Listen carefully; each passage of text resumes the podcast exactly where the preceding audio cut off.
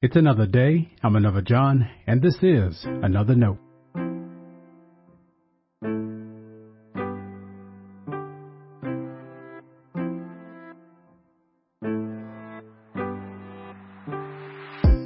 Today's edition of Another Note is titled Before Anger Gets the Best of You. Our scripture reference today is Genesis chapter 4 verses 1 through 16. As always, may the Lord add a blessing to the reading and hearing of His holy word.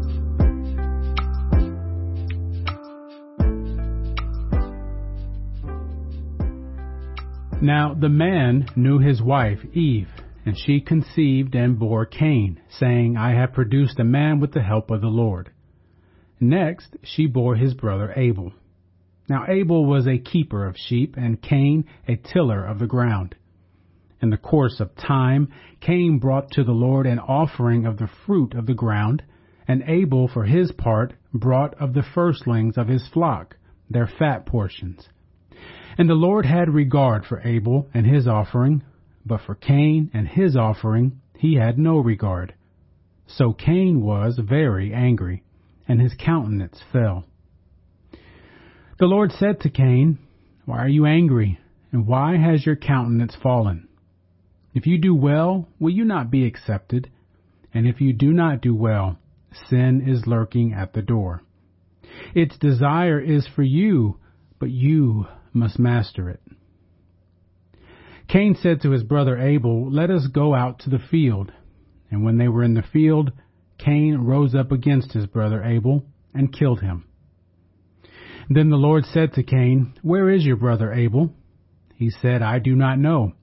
Am I my brother's keeper? And the Lord said, What have you done? Listen, your brother's blood is crying out to me from the ground. And now you are cursed from the ground, which has opened its mouth to receive your brother's blood from your hand. When you till the ground, it will no longer yield to you its strength. You will be a fugitive and a wanderer on the earth. Cain said to the Lord, My punishment is greater than I can bear. Today you have driven me away from the soil, and I shall be hidden from your face. I shall be a fugitive and a wanderer on the earth, and anyone who meets me may kill me. Then the Lord said to him, Not so. Whoever kills Cain will suffer a sevenfold vengeance. And the Lord put a mark on Cain, so that no one who came upon him would kill him.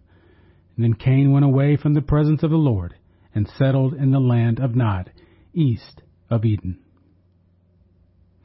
This is the word of our Lord. Thanks be to God.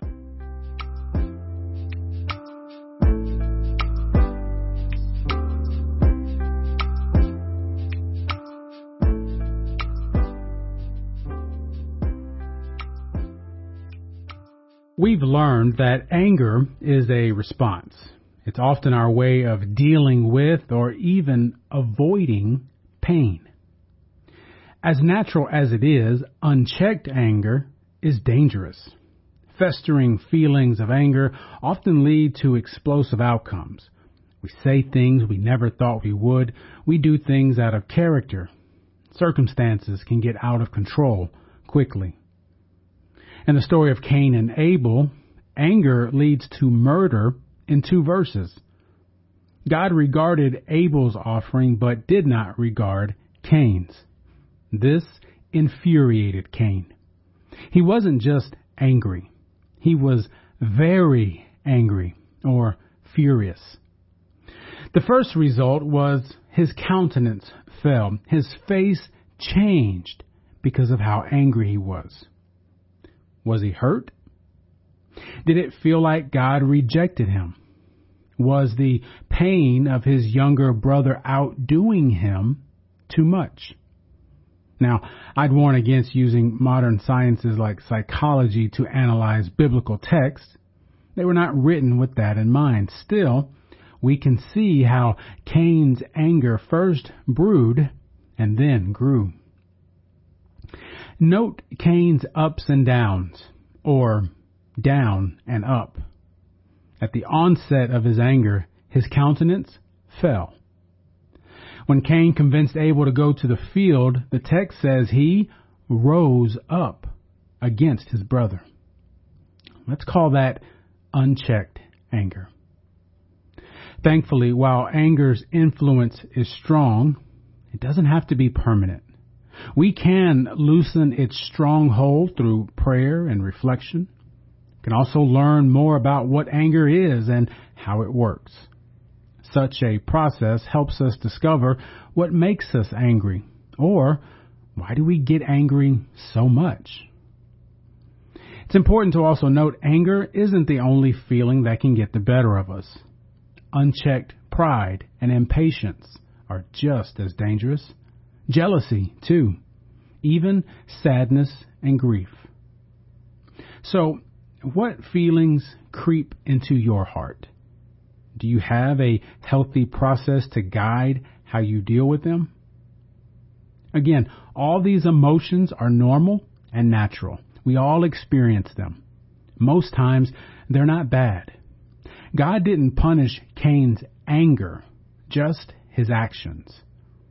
The Lord offered Cain wisdom to overcome anger, and God will help us do the same. Stay blessed. Now, before you go, let me make sure you know I love you and you are a blessing to me. Thanks for listening to another note. I hope it helps you live a life worthy of the calling you have received. Let me know if I can pray with you and help us reach others by sharing today's devotional or leaving a review wherever you listen as a podcast. And finally, make sure to check out the website at anotherjohn.com. God be with you.